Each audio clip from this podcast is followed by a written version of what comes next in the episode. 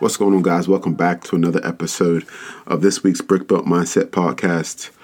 So thankful for you guys tuning in, subscribing each week. I hope everybody's having a wonderful end to this year. It is November down here in Jacksonville, and it is starting to get a little cold. Um, so me personally, I am not enjoying it, but again, so thankful for everybody who's been tuning in and supporting this this podcast. So today I want to talk about self talk as I was getting up this morning to coach, um, it's a conversation that's been in my mind. And this goes back to my early childhood. Um, as most of you know, that I am a man of faith and I grew up in the church, and my parents would always tell me the power of the tongue. Now, this is something that I heard a lot growing up, and my parents would say, Be careful what you say, be careful what you speak into existence. And honestly, I didn't think much of it or only applied it to things that may be bad that I was saying at the time to some of my siblings. And the older I got, the more I started this perspective of saying that phrase or self talk um, started to change. I started looking at it the other way. Speak what you want into existence. Speak what you desire for success into existence, is how this changed for me. As a child, it was common to look at things from a restricted perspective, being told to be careful with my words or complaining about what I can and cannot do. And even as an adult, it was easy for me to complain about the cards that I may have been dealt. It was easy to me to complain about the success that I wasn't reaching or some of the tasks that I had at hand that were, you know, maybe not in my favor.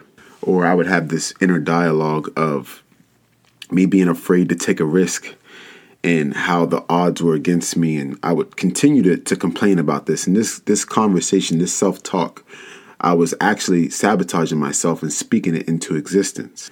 And the more I started to think about self-talk and the more I started to unravel this this process the more I started to realize that it's not necessarily a bad thing to say these things out loud or to even acknowledge them but the mistake I was making, and I'm sure a lot of you can relate, is that I was attaching emotions to these things that I was saying out loud. Meaning I was saying them in a different tone, or the mindset behind some of the things that I would say was negative, and my emotion, my body language was negative. And I didn't realize that that was part of the reason why I wasn't succeeding or I wasn't overcoming some of these obstacles.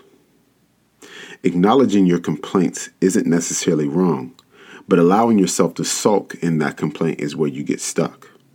I think you should acknowledge things. I think you should say exactly what's happening and even say those things out loud. Not pretending like they're not real or not facing them head on, but actually acknowledging them, saying them out loud, and then taking the next steps. I'm a big person on what's next after a problem has, has, occurred, and I'm sure people who are close to me don't like that about me because they like to kind of dwell on some things. But I'm a person that's quick and to the point. If something happens, all right, what are we going to do about it?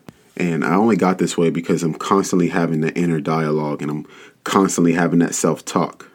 And to me, that is what's so important.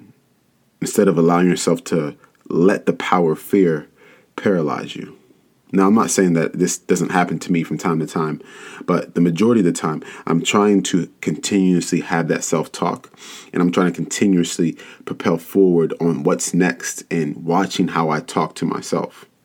It's probably something I should do better at talking to other people, but the inner dialogue is something that I'm really trying to focus on. So today, I want you to focus on self talk. I want you to focus on that inner dialogue.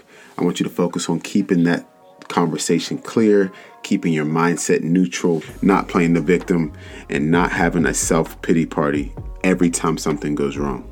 That inner dialogue you have with yourself every day is the most important.